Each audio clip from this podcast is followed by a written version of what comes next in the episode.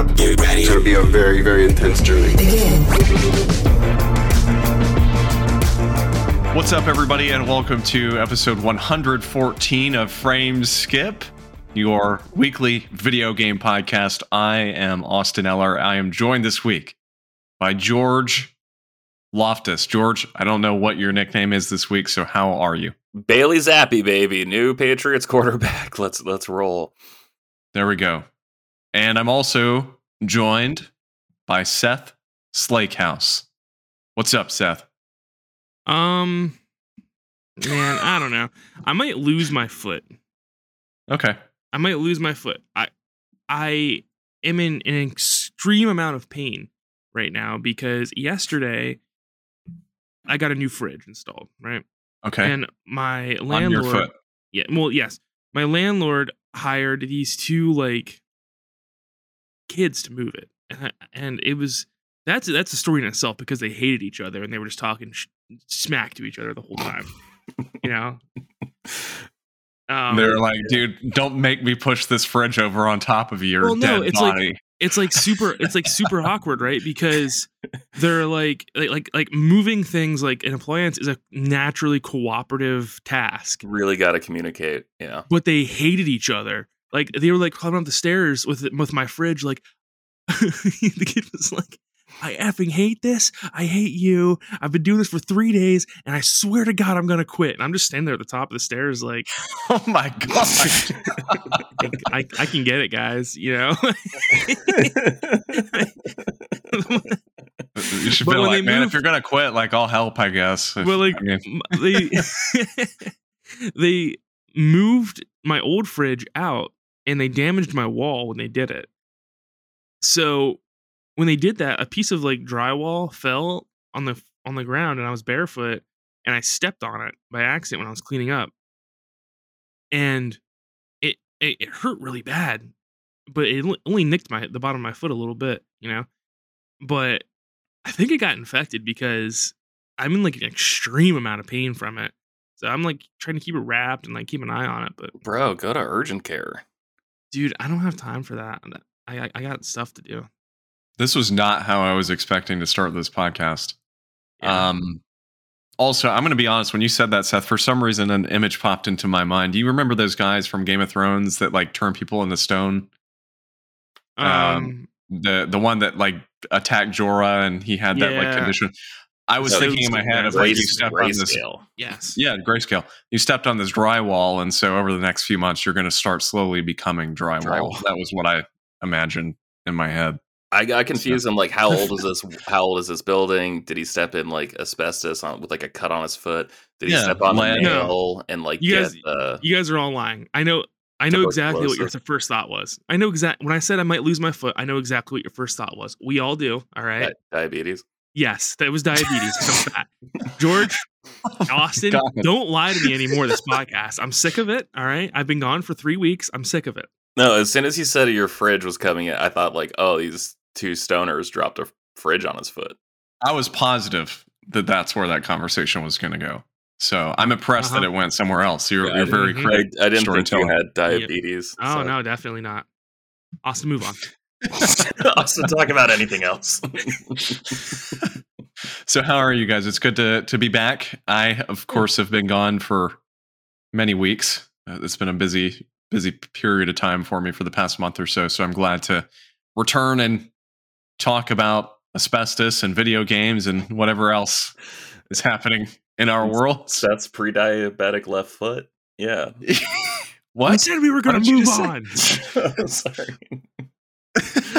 My bad.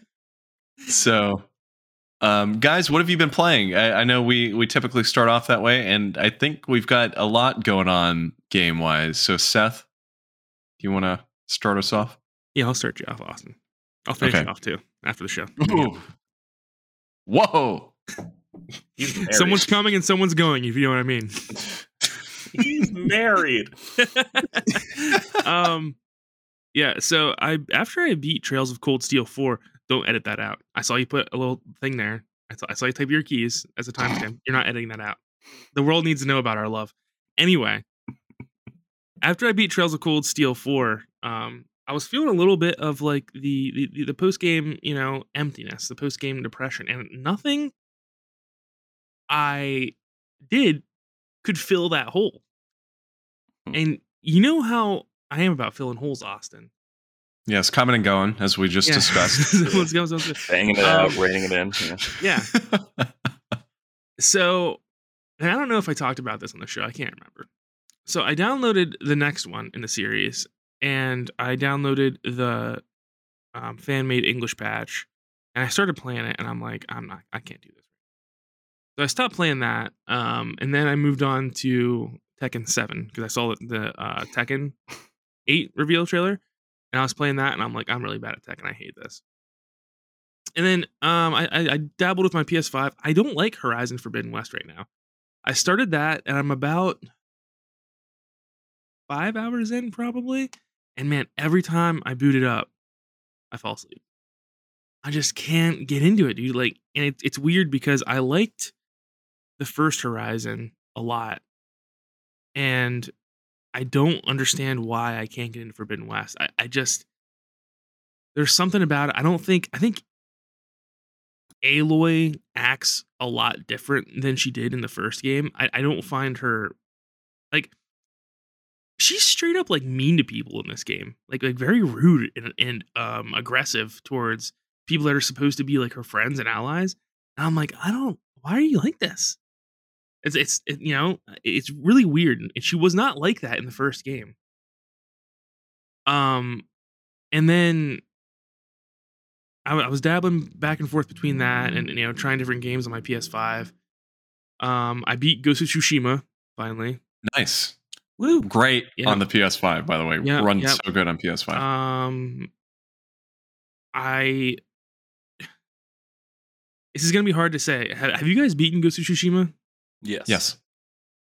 Did you feel like the game was thirty percent too long?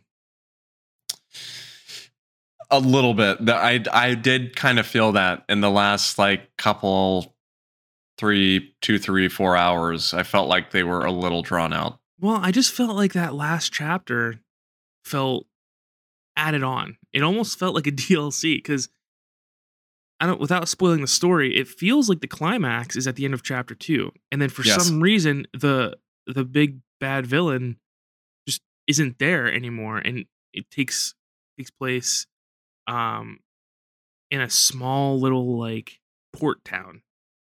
And I also felt like the finale uh well, not the finale, but like the the climactic battle. Yeah. I didn't even, dude. I swear to God, when I first started that battle, I didn't even realize I was fighting him. I thought I was fighting like a random enemy Yeah. on the on the on the boat, and I was like, okay. Um, and there was no challenge to it at all. I, and um, I don't know, man. I, the further I am away from Ghost of Tsushima, the the less I like it. So that was yeah, that was kind of a hard blow. But after dabbling with that and and, and going down that road, and um, the I watched the Cyberpunk Edgerunners trailer, I think, and then I started playing Cyberpunk uh, around the same time you did, Austin. And Right. I uh, I know you want to talk a lot about that, but uh, I did beat that Sunday. Oh, I, I nice. beat Cyberpunk Sunday, and I did almost everything in the game as as far as like side quests go. To a certain point where I was just like, I'm done doing side quests. Like I, I was at the I was at the final mission, and I had like a couple characters stories left that I didn't really care about. A couple characters that, um, as I was playing through, I was like, I don't really, I don't really, you know, I don't really care about you. So I, I didn't finish their story. Um, but I did for the most part almost everything in the game. Did you play on PC or PS5? Yeah, I played it on PC. Okay. Um, and I got I gotta say, man, like it's really a shame that that game got pushed out before it was ready, and it was also held back by uh, the PS4 generation because Cyberpunk is a great game. It really is, and especially now that they fixed it, which I go back and forth on, right? Because I don't think that CD Projekt should be given the all clear, right? They, they, I don't think they should be like we, we no one should forget what they did when they like straight up lied to people and they knew their game was broken when they shipped it out and, and deceived people. But at the same mm-hmm. time, I I want people to play it because it's so good. Yeah. Now, you know, so it's it's weird because I don't want I don't like I really don't feel like CD Projekt should just be given praise because all of a sudden people watched Edgerunners and they played Cyberpunk and they're like, oh wow, this game's great. There's a there's a backstory to that, you know. But yeah, I loved it. Yeah, and I do agree with you. I mean, it's it's an interesting dilemma because I mean, clearly the game was broken when it launched. They knew it was broken. And they released it the way it was, which was unacceptable. I mean, they you know, as great as the game is now, it, it should never have been released in that state. And like Seth said, I mean, they did just straight up lie to people. And yeah, George. It was so broken that Sony delisted it from their store. Like like that is just like uh, unprecedented, right? Like it's one thing to delist a game that's past its prime that like the servers are dying down that there's a new iteration of, but to like take a a new game that just released by like what's expected to be like a top tier studio and just be like we can't sell this to people like that's incredible like I, I have never seen anything like it i don't think we'll ever see anything like it again like i hopefully this move the needle so much and just being like yo if you release a game that's like straight up crap we're not going to put up with it and i, I realize as soon as i say that uh battlefield 2042 so i apologize uh, yeah i guess we did see it again yeah. Eh, well, but to Seth's point, okay, so Seth, did you watch Edgerunners? Like, have you watched the full thing? Yeah, yeah, I watched it and finished. Okay, we haven't. I, I've only seen the first episode, but I know everybody started playing it because of Edgerunners, but I actually had not seen anything Edgerunners and just started kind of natively seeing everybody else playing it. And I grabbed it for like five bucks at GameStop on Series X. And you know, again, it's sad what they did, but at the same time, it's it's just a weird conversation to have because the game is fantastic. Um, I'm nowhere even close to where you were, Seth. I don't know how many hours you put in, but I'm probably maybe like 15 hours in. I can tell you, it took me 72.7 hours. Okay. So yeah, I'm nowhere even close to to where you're at, but I I love it. I mean, it's it's been a long time since I've gotten into like a Western style RPG like that. And, you know, in a, in a way, there's, it, it's kind of a blend because it's also got that, that shooter element to it. It's not quite like a Skyrim or a, a Fallout. I think it really is more of like a comprehensive shooter than, than Fallout is. And, um, there's just something about it though. The thing that keeps pulling me back is the world. It's so well crafted. I mean, anytime I, I boot up the game, I really do feel like I'm in this huge city. And I don't think yeah. any game is, frankly, I don't think any game has done that as well as Cyberpunk has that I've played. Um, I, yeah, the level of detail and the amount of assets that aren't reused is is really insane in Cyberpunk, and you can tell that you know whoever crafted that world put a ton of care and love into it. Um, but I think you know CD Projekt suffered from a common problem with companies as they're growing, and it's that they got too big too quick. And when companies get too big, they may start making decisions um, based less and less out of passion, which was the first three Witcher games were all passion. You know, like you could you could definitely right. feel that when you played. But the um, thing with Cyberpunk was you could definitely tell that they were trying really hard to get people's money um, and they, the game came second to the, dollar and well whatever the, the right. Polish use. I don't know. It's not a dollar. a, the uh, Polish dollar. Rupee. Are they in the Union? Are they in the European Union? They might be. I, might, don't, I don't even know. Might be Euro boys. Um, but, um, yeah. The one thing I will say, the game's not perfect. The, I think the story, no. um, especially at the end, leaves a lot to be desired. And I think the driving is oh, it's bad. It's yeah. unforgivably bad. And they, I like how they went back. They're like, oh no, we we uh we changed it a little bit and and updated it. Now we we think it drives a little bit better. And I booted it up, and I'm like, I don't notice a difference. it's funny because it'll say you're going like 180 miles an hour, right? And it feels like you're going maybe 20 miles per hour faster than the people on the road. Yeah. It's really weird. It's very slow and like I don't it's very slippery, I guess, for lack of a better word. Like you start turning and then your car just does like a 1280 off the freeway and it's like, all right, I don't know what happened there. But yeah. No, I do agree with you. The game is not perfect. I mean, it's still got some issues. I've had a couple bugs, nothing like major. Actually, the funniest one I had, you can hack items and stuff in the game to like do various things, but the the key one I've been using a lot at the start is the distract enemies hack where you can you know you you look at a car or whatever it may be and and tell it to honk its horn and enemies go look at it so you can kind of stealth on them. The funniest one i had was i forget which mission it was but there was some area where i used that thing on a on a car and the horn just did not stop. Like the horn just kept going for like a solid 15 minutes. As i was like in this area i'd gone down in the basement like subsection of this building and like I could still just hear in the background as I was fun. like down in the It's fun. That's- basement like a hundred feet away. That's what it feels like to live in a city. That's great. That's very Yeah. True. So I haven't had anything game breaking, thankfully. I've just had some funny stuff. But Uh, I think most of the the bugs and stuff are are taken care of. yeah. Um, what's what is good news though is that they are leaving the REDengine behind. So they cut their Yeah. losses, and So they're moving to Unreal. well that's actually this is a good talking point, and I hate to interrupt our our um games we've been playing, but we did just recently get the news, and Seth, you were talking about how big CD Projekt has gotten and kind of their passion. I'm curious what you guys think about the news of basically all the stuff they announced recently. I don't know if you saw, but they announced that new Witcher trilogy. So Witcher 4, 5, and 6. They announced some other Witcher spinoff. They announced a new IP game that they're working on, and they announced a sequel to Cyberpunk.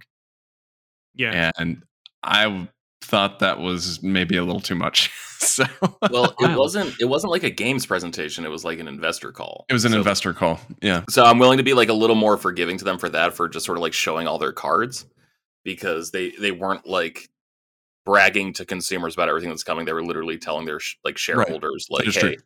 We're this is what we're working on. We've contracted a whole bunch of studios to like help us work on stuff. Um, we're we're expanding these properties here. Like, there's a Cyberpunk game that we're not making. There's a, a Witcher game that we're not making. We're also making a brand new Witcher trilogy. Like, it, it felt more like, hey, we kind of messed up with Cyberpunk, and like the way it happened. Like, how familiar are you guys with like cinema history? Zero. Zero. All right. A So, little like, bit. Spielberg made this movie called 1941 that was supposed to be like a World War II themed comedy. And that movie went like famously over budget and bombed, no pun intended, uh, critically and like commercially. So after that, the first movie he made was Indiana Jones and the Raiders of the Lost Ark. And like he was all about business on that movie where he was trying to come in under budget. He was trying to come in like early, like ahead of schedule. He was doing everything he could to like make sure that that movie was like a success to like sort of fix his resume. And so I feel like them doing this is like their version of being like, hey, we're being super responsible with these properties. This is us expanding. This is us. I think they acquired a developer in Boston, if I'm remembering their presentation correctly, because this was, I think, last week. I think they did. Yeah. And so this is like them sort of like expanding and showing like reasonable growth and being like, hey, we're not like the lead running back. We're not going to put everything on our shoulders. Yeah, I just you are right, George. And like I know that looking at this stuff, I mean, it's probably going to be 15, 10, 15 years before we see all this come to fruition, but Oh, yeah, it's, it's at least eight. yeah, I I just I don't know, man. I don't know how to feel about especially after what just happened with Cyberpunk. I know that like you said they are trying to reassure shareholders, but um they really they're going to have to prove themselves again Mhm. in a in a big way. So I'll be curious to see what happens with them moving forward, especially when it comes to like Witcher 4 and even the Cyberpunk expansion that they're working on for next year. You know, I'm I'll be interested to see if it really is fully fledged and, you know, everything it, it needs to be. Well, to to pivot quickly from Cyberpunk to Witcher, just because I've I've only played like the first hour of Cyberpunk, and I played it back when it launched, so I, I did not continue. Um, but I'm pretty familiar with with Witcher Three. Witcher Three felt like such a breath of fresh air, like in terms of like just the way an open world third person action game was structured, to the point where it felt copied by like Ubisoft, right? Like those Assassin's Creed games ostensibly are just like Witcher Three skins. One hundred percent. So I'm wondering with them doing Witcher 3, are they just going to like perfect the model that they kind of and like Witcher 3 is different than Witcher 1 and 2 were, right? Like those were more like corridor not corridor, but like more linear based action games. Yeah, there's almost no branching path. So like with these new games, like are they just going to perfect what they sort of established with Witcher 3 or are they going to do something that is industry defining and that other studios are going to chase? And so like I totally I, I Seth, like I think you hit the nail on the head when you first started talking about them at the top, when you were just like, uh, we can't forgive and forget what they did because they know what they did and they did a bad thing, but also like this game rules, so like they deserve credit there. And like with Witcher three, like I'm or Witcher four, excuse me, uh, I'm I'm so excited for them to sort of like get back on on track. Yeah, that'd be nice to see. I'm just I'm very skeptical because I don't like they're they're at a point now where with The Witcher 1, 2 and 3, like The Witcher 1 isn't really connected to anything, but 2 and 3 definitely. They're connected straight to the books. So they had sort of like a World of Warcraft situation going on where they were able to play off the plot lines that the books set up for them. And at the end of The Witcher 3, like it's done. Geralt retires, everything's taken care of, like it's it's over, you know? Mm-hmm. That's why for the longest time there was they were like, no, we're not making another Witcher game. This is the last one. And then they eventually moved their tone and they were like, oh, you know, maybe we'll make a Witcher 4 and maybe it'll be Ciri based, you know? And now they're like, actually, there's a whole new trilogy. So if you guys aren't familiar with the the Warcraft series, um, I don't I don't blame you, but no, I don't play that nerd stuff. after the third expansion, third, second, after the second expansion to World of Warcraft, they wrapped up all the plot lines that were set up from Warcraft, you know, one, two, and three. Well, not all of them, but the main story. And that is when the series went super downhill because they had to start making things up on the fly. And so, nothing, nothing was as good as Mists of Pandaria. Yeah, Everyone Mists of Pandaria. That. That's right. Yeah, everyone loves the the. They made a whole expansion based on Kung Fu Panda. That was like super cool when I stopped playing the game. Um, because you loved it so much and you just couldn't live to see that greatness. This, yeah, go yeah. out on top, Tom Brady. Yeah, like, we're just gonna, yeah, we're just gonna make a really absurd, sarcastic expansion. They're gonna love that. Mm-hmm. Um, but my my my worry is that now that they don't have source material to bounce off of, that the writing quality of The Witcher will go downhill. Now, I don't really have anything to, to base that off of because CD Projekt have been known to just create super immersive, great worlds with with great writing. Um, but that is something that I, I, w- I will say I'm worried about. And also, we've come so far since The Witcher 3 in terms of gameplay and um, open world structure that they're really going to have to shake it up because I don't want to say The Witcher 3 doesn't hold up. It does, but you can tell it's a last gen game when you play it because it's very floaty. Um, there's and nowadays when we play games, we expect a certain amount of tactile response when you swing a sword in, in game and things like that. Yeah.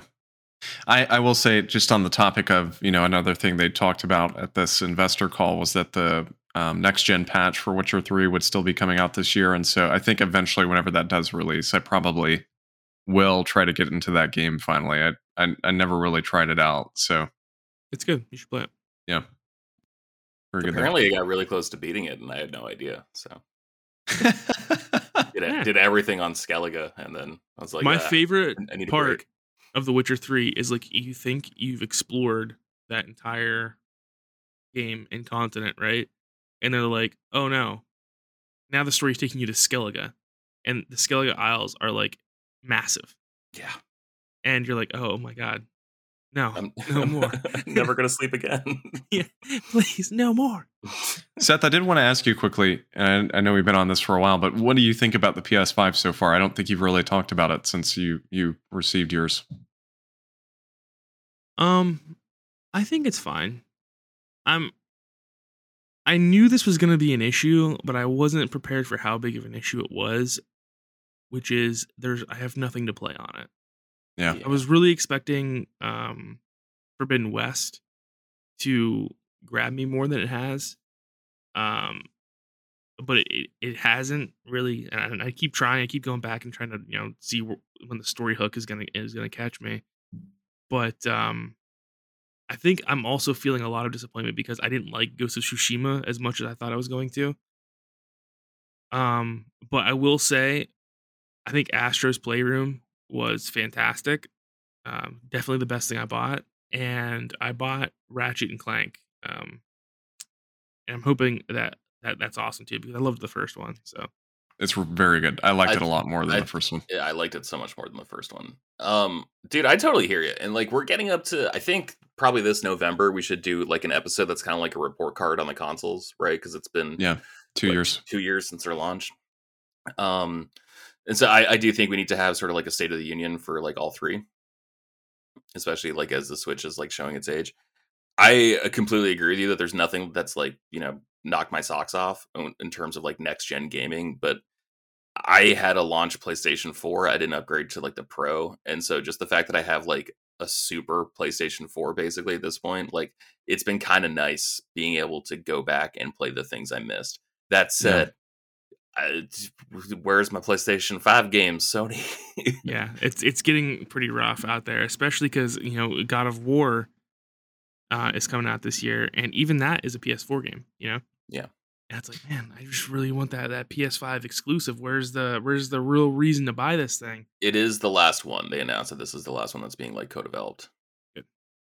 Yeah. I mean, for me, the way I feel about it, and I look, I'm I'm I think I'm glad overall that I bought a Series X and a PS5, but I think the thing I've kind of come to terms with is they are respectively my new Xbox One and new PS4. I, I really haven't had that next gen experience yet. I, I mean, here and there, but Yeah. um, Moments, that's kind of where I'm at. for sure. Right. Yeah. Yeah.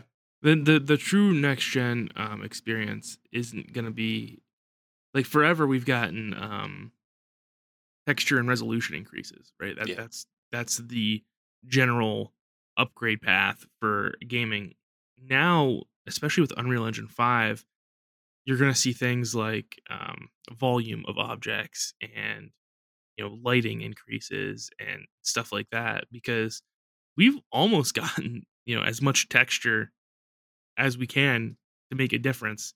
You know, nowadays you can zoom in really close on a model and you can see things that you couldn't see um normally.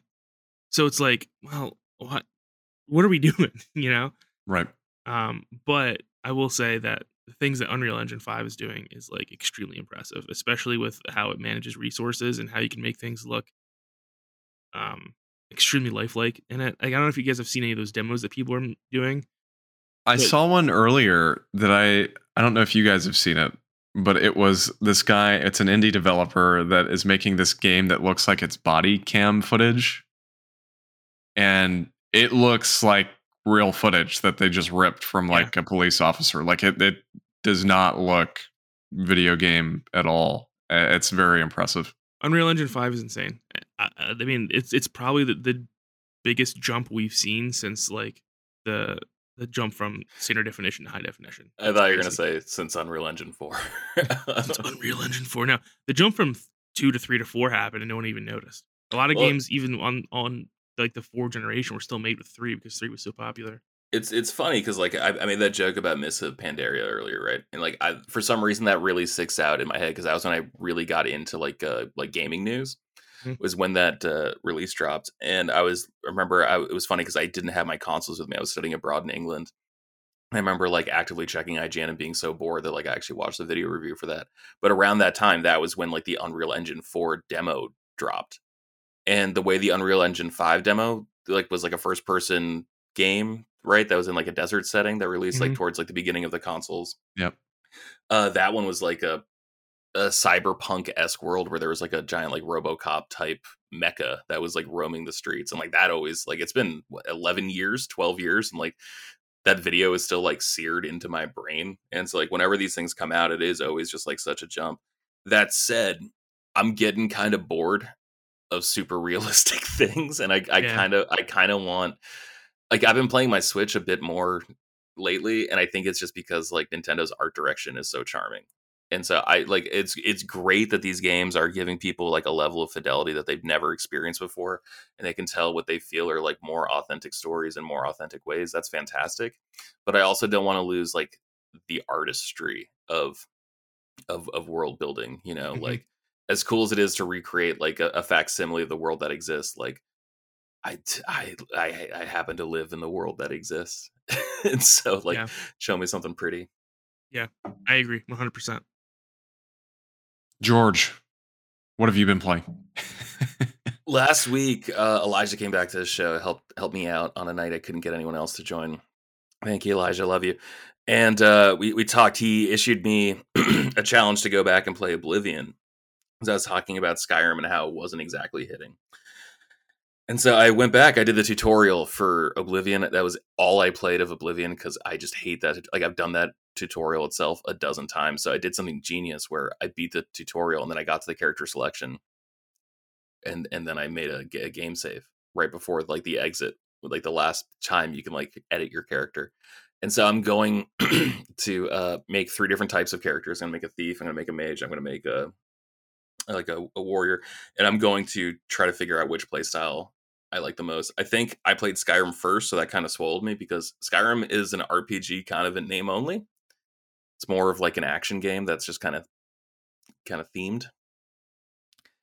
And I just think it's more fun because it throws out all that nerd stuff that I don't actually care about. Like when you're sitting there in, in Oblivion and you're in the prison cell and you're like trying to select like your star sign or whatever, I usually like doze off for at least four seconds every time. Like, oh crap, we're we're here again. And uh, I figured out why Skyrim wasn't hitting. Uh, it's because I downloaded the anniversary pack, but I was playing with none of the anniversary stuff added. As it turns out, even though you buy the anniversary edition, you need to go into Creation Club, which is part of like the main menu, and you need to select download all. That's ridiculous. Yeah, I really Why thought would it it not just be I embedded really in just the thought game? it'd be default, but it's not. Uh, Skyrim's incredible, man. And like with this new stuff, honestly, the only thing I've really messed with since was the uh, like farming aspect that they brought into the game, and I think they added that in one of the DLCs, but they expanded on it and gave you a plantation in Creation Club. And so I've honestly been treating this like Stardew Valley, right? Where like I just like everything revolves around my life on this farm because it is such like a like a money cow. And so I go out, I I do some adventuring, I do some monstering, and then I come back, I, I talk to my girl, um, Lydia, you know, from from Whiterun, collect my my earnings from my farm, and then I go out and I do more adventuring, and I use that. I'm just turning into a real estate mogul. I really hope to expand my portfolio by the end of quarter four. Um, it's it's going to be great. It's going to be awesome. I'm going to be pretty loaded before I turn 180 days old. I think. Uh, but one thing I really want to talk about specifically, like it's it's Skyrim. There's there's quests I'm really excited to get to. They added like a, sort of not official quest, but a quest made official by Bethesda. And it's like the Mythic Dawn comes back in one of the quests, and that was like the cult group that was trying to end the world in Oblivion. So I'm really excited to get there, and it's super high level. I think that you have to be like level 46 for that to activate. So I'm excited to to do that. I'm I think I'm like level 17 now in like one week. But the reason I want to talk about it is because I've actually been playing it with this. Uh, I got the the backbone, which is Beautiful. Beautiful. Yeah, it's pretty amazing stuff. I kind of regret buying this one because they released like a PlayStation theme one, and so I almost want to sell this one to Austin, uh, since he likes his Xbox so much, and then buy the PlayStation themed one. Uh, but what an amazing device, man! It is so great. It's this is the one that's like built specifically for iPhone. I have an iPhone SE, the um, the first generation SE, which is like I think the the parts of like an iPhone 11 or something, but like in the small body of like an iPhone 5. So it's like the smallest possible iPhone they make now. I only say that because I think we got some Android people on the podcast, right? Aren't you both Yes. Android? Yeah, Yes. we are. Okay. Um, iPhones are great. Uh, but this this device, Androids are great. This device is awesome. Yeah, I know. I work for Google now, basically, so I have to talk about your goddamn Pixel sevens all the time. but the backbone is incredible. It is such like a great feeling piece of tech, and it broke my heart when PlayStation announced that because I'm like, oh, we're like never getting a Vita two. Not that I think that there should be a Vita two. I just want there to be a Vita two.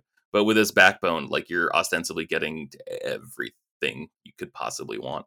And so I've only done remote play uh, through my PlayStation 5 with it, like on my same network. And like I was in my bedroom, which is probably 40 feet from where my PlayStation 5 is in my living room, but it ran great. There was a little bit of slowdown. I admittedly don't have the best internet connection. I think I only get like 80 megabytes down, 100 megabytes down, something like that. But uh, super smooth, and I was able to do some like assassinations for the Dark Brotherhood on it, and it just feels awesome. Like the controller itself is just such a nice piece of technology. I haven't tried out um, uh, Xbox Remote Play. I'm excited. I was probably going to try that tonight. And honestly, if I could play Oblivion that way, that might be like the the new hook. Elijah and I lamented last week on the podcast that like Oblivion hasn't come to Switch, Morrowind hasn't come to Switch. Like I think those games, especially if they were able to sort of capture the the Xbox Series X upgrades in any sort of capacity, like just make it so you're not running an original Xbox or Xbox 360 game. If they could capture 30% of that genie in the bottle, that would be all I need to like grab those games on Switch. But in the time being, I might honestly just play it through my backbone. Dude, it's so good. You're having the same revelation that I had last year with like um the Razer Kishi, right? Mm-hmm. Is that and like these services are so good and no one uses them. Um but I will say Xboxes is undoubtedly the best. If you go through the Game Pass app on your phone and you see the Game Pass library and all of them stream from the cloud, and it's like you can just tap a button and all of a sudden, you know, um, Skyrim would be playing from the cloud on your phone. Okay. You know, it, it's it's insane. Um, I was playing Yakuza Seven last night at work, just on my phone at work. This is this is crazy. This is unbelievable, and it's got minimal lag. Um, were you sorry? Were you doing it through Wi-Fi or were you doing it through cell? I was doing it through um, Wi-Fi. Okay. Um, but the cellular data uh, also works very well as long as you have a steady connection. Mm-hmm. Um, I don't get. No, I, I used to do remote play. Like I remember in 2016, like I made a friend at my school because I was playing Skyrim through my laptop with like my PlayStation 4 controller.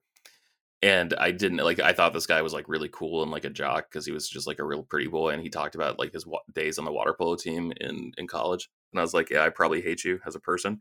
Uh, but then he saw me playing Skyrim, and then we just got so drunk that night, and just literally all we did was talk about Skyrim for six hours and became best friends. And like I was supposed to be a groomsman at his wedding that I didn't fly out to.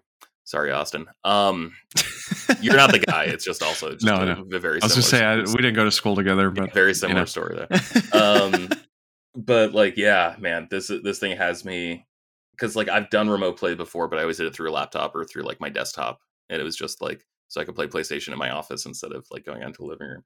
But this device just feels so good. Feels awesome. I also played a little Fantasian with it, like the uh, Final Fantasy Directors uh, Apple Arcade exclusive game, which I assume is going to be leaving pretty soon. So I think we're coming up on like a year and a half of that game only on Apple. So get ready for that. I think you guys are really going to love it because that's just JRPG nerd stuff. That's really pretty, and that seems kind of up both of yeah. your alleys. He said. He said respectfully. Um, but man, Backbone, incredible. Skyrim Anniversary Edition, incredible. Runs great on PlayStation 5. Happy to be earning trophies again.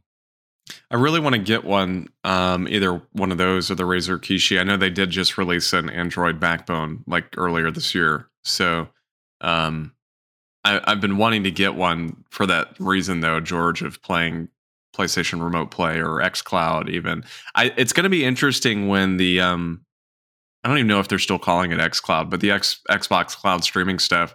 It's going to be interesting at some point because they did announce, I think it was last year, the ability to play any game that you've purchased through the cloud. Yeah. So any any digital game that you've ever bought will be accessible through X Cloud at some point. Yep. And that I think that's going to be fascinating when that comes to fruition. Um, yeah. But yeah, I, I see myself if I were to get one of those things, I see myself playing a lot of um, turn-based RPGs through remote play. I think that yeah, I mean tur- turn-based go, RPGs yeah. um definitely great, but the latency is so low now on remote play that you can definitely get away with playing like a shooter. You can, you can do it 100. percent Did know is it the best way to play it? No, but you can get away with doing it. I was playing um, Halo Infinite um, multiplayer, pretty competitive when it first came out through my Kishi. So nice. Nice.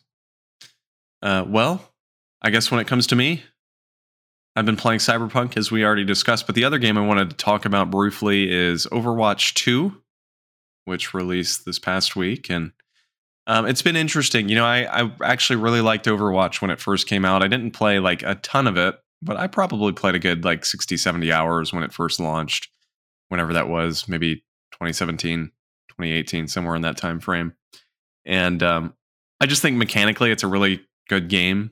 Uh, it plays really well the story is interesting and the community is not great, but that's why I turn everything off and don't join voice chat, don't join text chat, and can just ignore everybody and just have fun. So um, it's been interesting going back to two. You know, it's a free to play game now.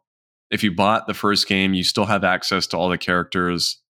Otherwise, you have to kind of level up and unlock them that way. But so those that did play the first game do have that that um, kind of advantage going in. But the one thing I will say is it's uh, by all means it's just Overwatch one, so there's really nothing nothing different. Um, sadly, I I still think it's fun. I, am still really enjoying it. Um, but frankly, even if I just had revisited Overwatch one, I don't think I'd have any different reaction than what I'm having right now. mm-hmm. So, um, it's going to be interesting to see what happens moving forward. You know, because it had so many issues at launch, and I'm sure you guys saw this, but it was it suffered multiple DDoS attacks and had just nonstop queue issues where you have to wait in the queue for three hours to get into the game. Yeah. Okay. So really quick, like I'm not familiar with. I, I like is that a thing on PC games? Like I've I've never seen yes. like a Call of Duty game where it's just like, hey, waiting in queue, we'll get you in as soon as we can. It's like, what? You mean I can't just yeah. play right now? Like, can can you break that yeah. down a little bit for me? So it's primarily, I, I, Seth, you might know a little bit more than me on this, but it's primarily MMOs where you see this a lot, where you'll boot it up and it's server load. I mean, yeah. like, it, and it's weird because it happens almost every game on launch night, and usually a few days after that, it'll happen on, on peak hours. But um, there's also the also the issue is like Austin said, a lot of these places get DDoS and it just congests traffic. And when you have a game such as Overwatch 2, where they run totally on Blizzard servers, when you have people that are congesting those servers with ping attacks, all of a sudden, like you just you the server you can't get into the servers. So that's an issue. Um, and then the other issue is like, for instance, on World of Warcraft or Final Fantasy, there's so many people playing in these specific servers because when you're playing um, like a shooter, they'll actually put you, you they'll actually put you in whatever server's open, right? Mm-hmm. On an MMO, you have a dedicated server that all your stuff is stored on. So you have to wait for an opening on that server to get in. When you're playing like Overwatch 2, you don't have a dedicated server, so it's going to put you wherever, but anytime, I mean there's only so much road space to get you there. Yeah. Um yeah, so it's been interesting, but I will tell you that's been fixed. So I, it's probably a combination of the the DDoS attacks coming to an end, but also just probably people, you know, it's not launch day anymore. People have kind of spread out, so you can easily get in now. I mean, anytime you boot it up, there's no queue. You just hop mm-hmm. right on. But I'm still really enjoying it. Andy played just a bajillion hours of Overwatch. She played like almost 700 hours before we were dating, and so whoa, wow yeah, she was really into that game, and so it's been fun playing with her. And um, I don't think I've played 700 hours in like one video game. I think the closest I've gotten, like, I think I might be yeah. around 500 in Skyrim across the PlayStation 3, the Xbox 360, the PlayStation 4, and now the PlayStation 5. I might be nipping at 500. Really quick yeah. detour, sorry from from Overwatch. What game do you think you guys have played the most? Final Fantasy, Final Fantasy 14 you guys there both, we go. both say that? Yeah. Okay. And like ballpark hours? I think I played about 500 ish, if I'm not mistaken. Okay. I am at 400 just on the PC, and I probably played that an extra 500 on my PlayStation. Yeah. Maybe more. Wow. Maybe maybe more closer. I'm gonna say you got to be way past me. I know that. Yeah. I, I, I put a lot of time in on my PlayStation. Um, not only when me and Austin played together like ten years ago, but also a few years when I played through all the all the story content. So I have a lot of time. Okay. Yeah, I think Skyrim's my number Yeah. one, and then I think I think my next game though would probably is, like, be my number Mo- two. I think Monster Hunter World would be my my, my next one. I think I'd put probably about what? 350 into that game. You know how much time I have in Monster Hunter World? How much? Like, uh, like fifty, but all of that was alone. So really, that's like four hundred. Yeah. it's like it's like solo hours. So you, Yeah. you you played like hard mode then. Sounds like nobody Yeah. was playing with you. Yeah, that, that, that's that's correct. Uh, it was like hard mode, emotionally, emotional hard mode. Yeah, I think I think number number three is Civ four. I think that that rounds out my Nice. top three. Um, but yeah, I mean, I, I'm enjoying Overwatch 2. I it's weird the state that they released it in. I I don't really know why they decided to kill it, kill the first game off and release two when it's the exact same. The the big deal when they first announced it was that it was going to have this huge PVE co-op campaign that was going to be like super expansive and have RPG elements and all this stuff, and it's just not in it. So I don't know when that's coming. But for now, essentially what they've given us is exactly the same as what we had. Mhm. So it's still good. I still think it's worth playing if you're into that sort of thing. I mean, it still plays super well, but I don't know. Just a very strange launch. I saw someone do the math about like how many hours you have to put in to unlock a legendary skin, and that did two things. That immediately turned me off of ever playing Overwatch 2. And that made me really scared for Gundam Evolution when that comes to consoles. Because like Yeah. that, that game is basically Overwatch Light, right? Like it's just with Gundam skins. Yeah. Right. Well, I've heard that uh, Gundam Evolution's monetary practices are pretty egregious, considering you lose all your currency every season. Ooh, that's rough. Ah. Are you serious? Yeah. Yeah. Yikes. You lose all your currency after a certain amount of time. So if you're trying to like save up to buy like skins or, you know, characters or whatever, you can't do it. That's All right. awful. All right. Uh, is is Overwatch ones like are those servers still running or do they No. they ki- they killed those? They kill it. They canceled it. So basically the reason people are so upset from what I'm reading is because Overwatch's Overwatch 2's um monetary practices are way more predatory and Yes. they feel a lot of people feel as if they killed Overwatch 1 so that they could put 2 in its place and extract more money out of people Right. because No, there's essentially no difference between them. Yeah. And I, frankly, I don't really care about the aesthetic stuff too much, so it doesn't really bother me. I mean, I'm never going to buy the battle pass in that game, but um, unlike Destiny, where I did and will continue purchasing that battle pass because Yeah, I feel like my you get your money's worth out of it. But I just no, I I totally agree with that statement because the first game, you know, you had your loot boxes, but you would get them constantly, and just you would get tons of stuff from them. And unlike this, un- unlike two, or no, it totally is just it's very hard to get much of anything. So it's just odd. Um, yeah, I really feel like I hate the future that games are presenting us, where I don't know, it, like it really feels like you're just like at a claw machine, right? Yeah. and it's like, hey man, I would love to just give you seventy dollars to not think about this. It's cool you release this for free. I appreciate that, but like, you are literally nickel and diming me at every possible opportunity. Yes, there there's so many games, especially like mobile games, where if they would be um, incredible if you had just let me pay like twenty to forty dollars, it gave me a full experience. Yeah. it would be good, but because they're not good and they're free to play, I might download it, yeah, but I'm gonna get too annoyed with it too fast, and I, I don't want anything to do with it. Yeah, the Gotcha super- mechanics can actually be pretty fun if placed in a game correctly. Of course, you know, like um, Xenoblade Two does that, but the, the way mobile games do it and like free to play games is disgusting. it's it's super interesting too because there's like this new thing not new thing i talked about it last year uh but on apple there's apple arcade which is like a collection of games that are it's like five bucks a month to join apple arcade and they took all these old games like that had cooldowns and stuff and released it to apple arcade and it's like angry birds plus edition you know or whatever bs naming convention they use. But they took a whole bunch of these like you know base building Star Trek games and just brought it to Apple Arcade and like removed the, like the crappy cooldown time and like the actual ability to purchase like in-game currency because I think like your subscription to Apple Arcade is like enough money to to justify it.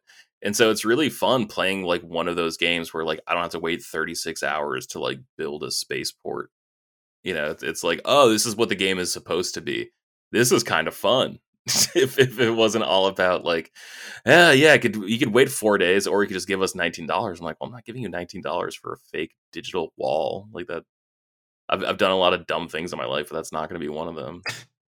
the only game that I've seen get the gotcha mechanics correct, especially when it comes to mobile games, is um, Dragalia Lost, which is now being shut down. So never even heard of it. It's an it's actually a Nintendo developed uh, mobile game, but it has nothing to do with any of their properties. It's about like dragons, and it has this like really interesting storyline. And um, but the way it's set up, like you'll do a few missions and you'll get like twenty gotcha pulls. So, and you get like five characters per pull. So it's just nonstop. You really don't have to spend money on it. And I guess it's shutting down for a reason. So yeah, but people um, love that game. Activision Blizzard has made it very clear what their monetization strategy is going forward. Um, they started this with World of Warcraft years and years ago, and they um, got crapped all over for it with um, you know Diablo Immortal, and um, they're going forward with it with Overwatch 2, and they don't seem to care, probably because they're getting so much money that they're like, well, we'll be the bad guys, but we're going to be the rich bad guys. Well, right that, now, but that's kind of what it seems like. Man, I wonder that, like, because the deal for Microsoft to acquire them is still up, right? Like, that hasn't been like shot down by like the FCC, right? No, not yet.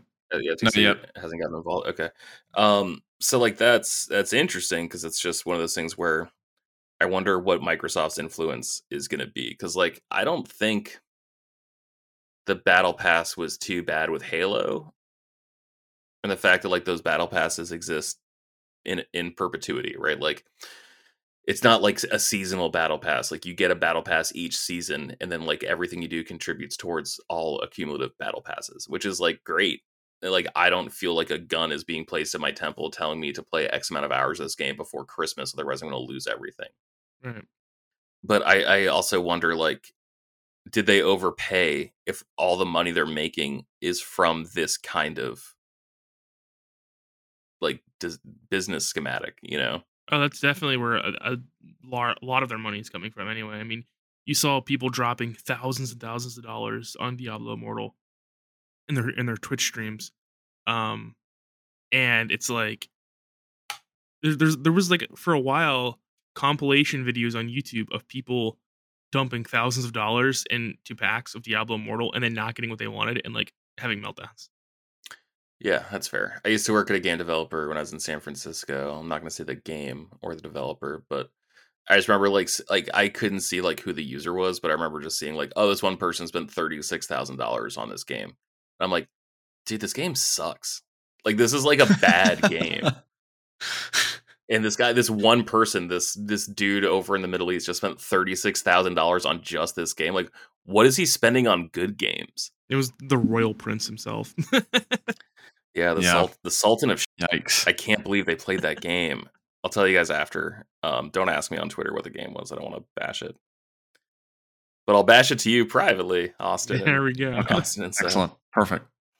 So, speaking of heavy things, Seth, let's talk about the 4090, which is yeah. So I, some controversy I'm, I'm hearing from you, my Mr. Well researched uh, GTX researcher himself, Seth um, Slickhouse. Well, I wanted to talk about this 4090 series card that NVIDIA launched, right? Because I don't know if I've seen a more out of touch product in my entire life. So it launched um like we'll say yesterday for all intents and purposes. It, it launched yesterday and the benchmarks came out and it's clear like this is a 4K card, right? And it it does 4K and it does 4K well and it's like, you know, you're, getting um 120 frames a second in 4K. So the card comes out, and first things first, it's massive. There is Yeah. a um situation going on in the PC gaming community right now where like you have to find if your case can fit the card first off. I have a massive case, which I'll you know I'll show you guys. Like my case is huge, right? I have I have a whole anime statue in there of Goku, and my case does not fit 4090. I thought it was a joke when I saw the photos because like it wasn't being compared to other graphics cards. It was being compared to consoles. Like It's like bigger than a Series S. yeah, Yes. It's absolutely insane, right? The the next out of touch thing, right, is that a lot of the 4090s are requiring um 1200 watt power supplies to go with them, which is massive. Astronomical. Yeah. So to to be clear, the most amount of draw before tripping a breaker most household outlets will pull is 1440.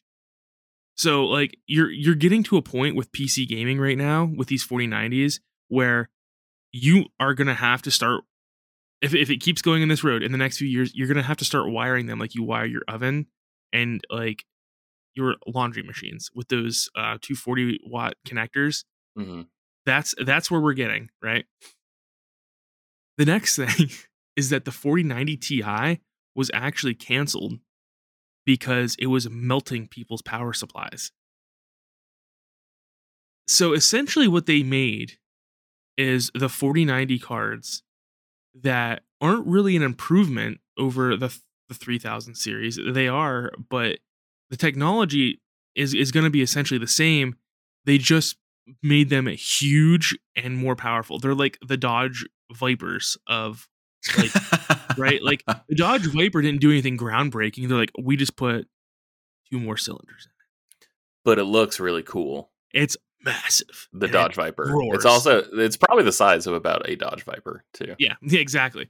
Um, so I just think it's really interesting because I'm like, I don't know who this card is for, really. Like Nvidia, and also, oh, by the way, they're over a thousand dollars. Yeah, they're like MSRP. they're like sixteen hundred bucks, right? Yeah, It's MSRP. insane. You know what else is sixteen hundred bucks? The Quest Pro, Yeah. which has also been announced, which is Oh, also yeah. unrelatable to anybody. I was really yeah, I was really hoping we'd actually talk about that because I saw pre-orders So- are going up for like twelve hundred, and I didn't mean to diverge into that. Let's stick No. on forty ninety, but we can hit that later. I just it's crazy to me, dude, because like I don't understand. They they released this card acting like the mining market was still hot and that people were going to buy these cards to mine on. That's what it seems like their mind was at. Like uh, people will buy these cards because they're going to get a ton of mining performance out of them. And to be fair, when this plan came in action, that's probably what happened, right? You, you imagine they probably started working on the cards two years ago when the massive Bitcoin farms were churning out insane profits before Bitcoin crashed. So that's kind of how I feel like these cards came to be. I'm happy about it because right now the um 3000 series cards that their price is crashing. I'm probably going to end up buying a 3080 Ti in the next month or two to upgrade mine. Um just because I'm sick of an AMD card. But people are are really clear that they're not happy with the 4090s. They're they're not happy with the price point. They're not happy with like the heat that they're putting off. Um because what the people are saying is like you might be able to keep the card cool by like dispersing the heat normally, right? Like but when you're running 800 to 1200 watts of heat, that energy has to go somewhere. It's still going to heat your room.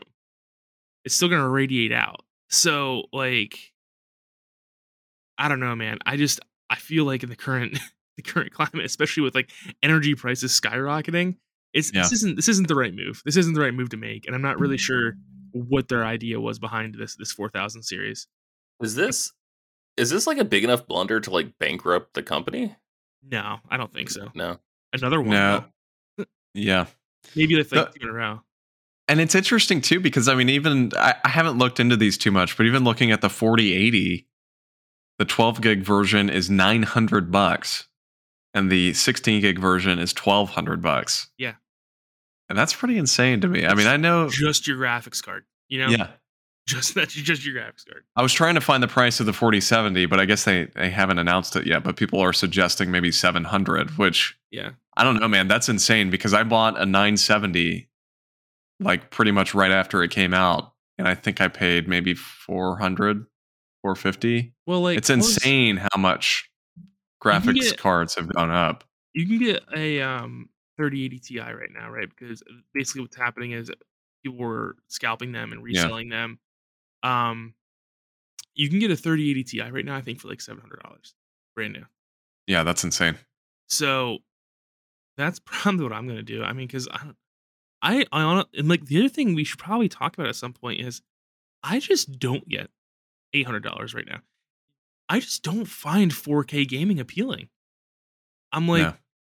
I'm like, man, I think we're fine with like 1080 or 1440p. I think 1440p is like a sweet spot because I game. I just played through Cyberpunk on you know my PC at 1440 max settings, and I thought it looked just as good as Horizon does on my PS5 on 4K. You know, I don't really see the appeal of 4K gaming, especially on PCs where your monitors are probably 30 inches, Yeah. 32 inches. It doesn't make a difference. That's the thing. I somewhat see it on on a TV if you've got a big enough TV, but when you've got like 20, 25 inch monitor, I mean, you're really not going to notice. No. Um, so I, I really don't see personally the point of 4K gaming on a PC. Now, I've got a really nice 4K TV um, that we just got over the summer, and and I, I will say I do see a difference there when it comes to the consoles, but you know that's a different situation. That's a much larger, much larger um, display. But yeah, I mean, when it comes to the small stuff, when it comes to gaming on a computer, I I don't know, man. Unless you've got some ginormous monitor, I don't know that it would be worth it. You're gonna notice things like ray tracing and volumetric lighting um, a lot more than you will 4K resolution. That, that's just, in my opinion, that's how I feel about it. Um, now, the where where you might find a lot of use for like something like this is in the next generation of VR. You know, maybe Yes. get native 4K VR um, in, in the next generation of like headsets that come out. Maybe like the Quest, or I guess, I guess whatever Meta does next, their their next uh, headset. Maybe that'll run off your computer's graphics card. I don't know. I just don't see who this graphics card's speaking to. Um, and I, I just think like the the controversy around it is so funny because these people who build these PCs, um, they've been jokes forever, right? Like the PC Master Race and like you know spending thousands of dollars on a PC, but now it's getting like astronomical, and they, they just look like jokes. People that are like camping outside of like Micro Center waiting Yeah. for these things. I just and like they're getting them home and then they're not fitting in their case and stuff like that, and like it's pretty it's pretty awesome. Well, you hit on a good point there at the end, Seth, and like we brought it up earlier, just quickly. Uh, Meta, I guess, which is now Facebook or what used to be Facebook, they announced this week the Meta Quest Pro, which is the new kind of quote unquote high end Oculus Quest, and like I mentioned, fifteen hundred bucks comes out a couple weeks from today. And uh, yeah, what an announcement. This was something that I mean, I knew this thing was going to be more expensive. They had kind of talked about the pro version maybe a year ago. We all knew it was coming and I'm, I knew it was going to be more expensive. I wasn't expecting like three times as much as the Quest 2, four times as much as the Quest 2. Well, a little less now because they raised the price for the Quest 2. That's true. So, and it's just I don't know, man. I don't know if you guys saw the the announcement for this, but they really focused on, oh yeah, you can you can use this as you're working, and you'll all be in the space together, and everybody will be in VR and the metaverse and all this stuff. I'm like, ah, people are not going to want to wear a headset for seven hours, eight hours, The Yeah, be in VR all day long.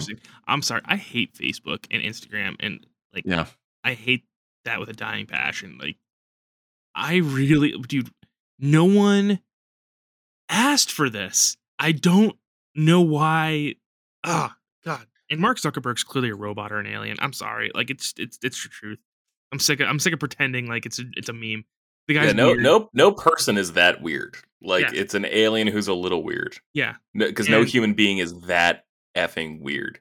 he recently, he recently, it got exposed had a whole UFC event for him, right? So like Dana White, who is like the the head of the UFC, right? He said it wasn't true, but they have this event that the smaller cards take place at the at their like center called UFC Apex Center. There was one couple in the audience. Guess who it was? Mark Zuckerberg and his wife. Right? I was like, what? Uh, Who is this person? Why are you here? I don't know. I have a I have a group thread of, of a bunch of friends I, I made in San Francisco, and uh, two of them either work for Meta directly or work for like a Meta agency of record. And man, I just anytime there's bad Meta news, I just take a screenshot and just send it to that group chat, and it's probably like my favorite part of my day. And so, uh, yesterday I sent them the news of like the fifteen hundred dollar headset, and then today I sent them like a news article from the Byte that says 1.2 billion dollar metaverse. Horrified by report, it only had 30 active users. And dude, like the, the eh, the art style in the metaverse makes me viscerally angry. oh, it's You know, awful. I don't understand. You know what it reminds me? of? It reminds me of Xbox avatars. Remember the Xbox avatars, like the little guys that would, would dance. those and- were and- those were so much more charming than anything Yes. on Xbox Okay, though. Here's the sad thing: it looks worse than PlayStation Home. yeah. And, and I- PlayStation Home looked better. PlayStation. was Oh. I. But like, it's not like I'm like, oh, that, that looks awful. Like, it makes me angry inside when I see like like footage of it. I'm like, hmm. I, I want to del- I Well, want you to know, destroy this. you know what it's like. Did you guys see that movie Serenity? Like the the stuff based off Firefly. No, I've So- never No. seen it. Oh, you guys are such nerds. You didn't see Firefly and Serenity? I started watching Firefly. I never I never finished it. It's also Okay, okay. There's there's one character on, on that movie show that's like kind of like programmed to be like the ultimate weapon or whatever. And so there's like certain things that like trigger her to like react and turn into like basically Wolverine from the X Men. Mhm. And it, it like the stuff from from Meta, like the the actual like Avatar stuff, like it just looks like the cartoon that like sets her off in the beginning of the movie. It, it's just like such a bizarre amalgamation of like all these different styles, and that's exactly exactly what it makes me think of. And so every time I look at it, I also have a visceral reaction, Seth, where I'm just sitting there and I just get like angry. it's like I'm not, you know, just to be clear, like this might be a poor taste. I'm not a right, but I can see where they're coming from when I see footage of medical. Oh my god! Jesus Christ! It's okay, Austin. No one listens to this show anyway. It's fine. Yeah. Ooh, I don't know if that one's gonna make it. Can you do me a favor? Can you just bleep it out? So it's like I'm not a bleep, but I I get where Yes, bleeps coming yes, from. yes, yes. So we'll we'll let let everybody at home guess what Seth said there, what Yeah. he's talking about. please please write in your own answers. That's actually pretty funny. Thank you, thank you very much. Yeah, that, should, I- that should be that should be a giveaway actually, where we like associate like a like a value for like e- each letter. Like an A is one, a B is two, a C is three. We like associate like a value, and it's like whoever can like guess the closest number of like what the thing was. Like they they win uh, they they win something. like Wheel of Fortune frame skip edition. Yeah. Um. Yeah, I don't know, man. I I I don't know what they're doing with this. I don't know who would pay fifteen hundred dollars for this. It's Um. it's funny too because I remember when like Nintendo couldn't stop shooting itself in the foot. yes. but like I still wanted to care, and now like Meta is shooting itself in the foot, and I just can't even begin to care. you know, like I was so upset. I'm like, the Wii U, what the hell is that? I'm like, maybe it'll be good. Like maybe maybe it'll be fun. I don't know. Nintendo. Yeah, and then like you just see like all like these weird dumb little games that work. And it's like happy happy home designer. Like I don't. I, don't know. I mean maybe, but then like you know Meta will announce something. I'm like, oh, God, who gives it? It's Well, like, And it's sad because the Quest Two is so good. I mean, it is really at at at the bottom line. It is such a good device, and so is the Quest, uh, Quest One. But I don't know. I, I'm not really sure where they're going with all this. The, the the fact that they're focusing so much on the work capabilities of VR, nobody's going to want that. What's You the, want you want VR to escape from reality, not to put yourself in reality. I mean, that's not the purpose. yeah. What's you guys' uh, gut check on the PSVR two? By the way, as soon as they announced there's no backwards compatibility, I uh, lost a lot of interest. But Yeah. I, I assume I assume there's going to be patches for those games, right? Like, I mean, like I don't see like a world where like Moss doesn't exist on PSVR two, and that's like such a beloved title on PSVR one. Whether it's like a two, like a five dollar upgrade, like the way you had to like pay to upgrade like your Wii games for your Wii U like virtual console, Yeah. I don't know.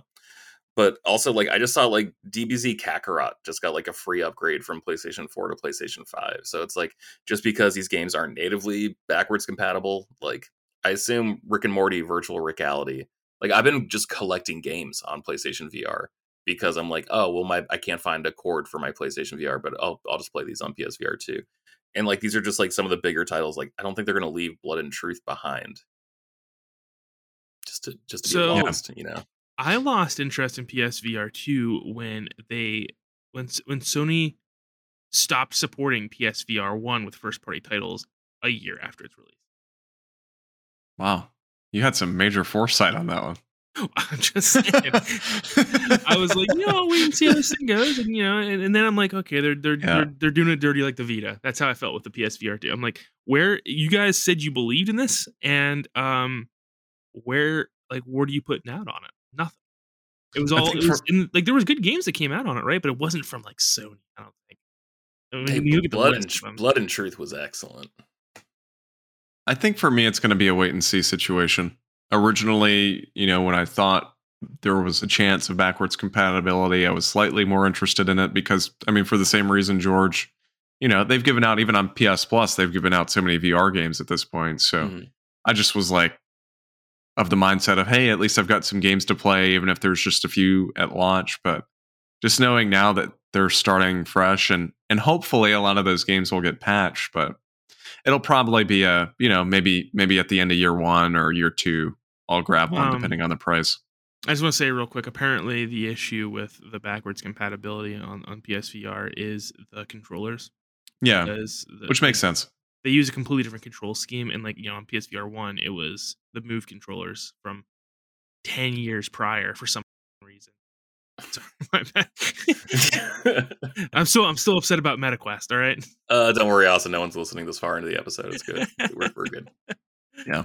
Like just Elijah and Alden. Hi, Alden. back in. Miss you. so all right, well that should do it, guys. Unless you guys have anything else to add. Nope. Very good. Um, yeah, get a backbone. Okay. Also, get the backbone controller. That's what i was gonna, I was gonna make that joke uh, but i was gonna austin has enough editing to do. So thank you all for listening. Of course if you're listening you know where to find us but you know what is also great at wherever you're listening you can probably review us or leave a rating for us on that um, platform. So please do so. If you're on spotify or apple podcasts or wherever you listen please give us a five star rating. It helps out the show. You can find frameskip itself on social media at frameskippod I am at Austin J. Eller on Twitter. George is at purplebird616. That's also where you can find his comic book podcast Shortbox summary. Woo! Seth is that Seth the 90s kid.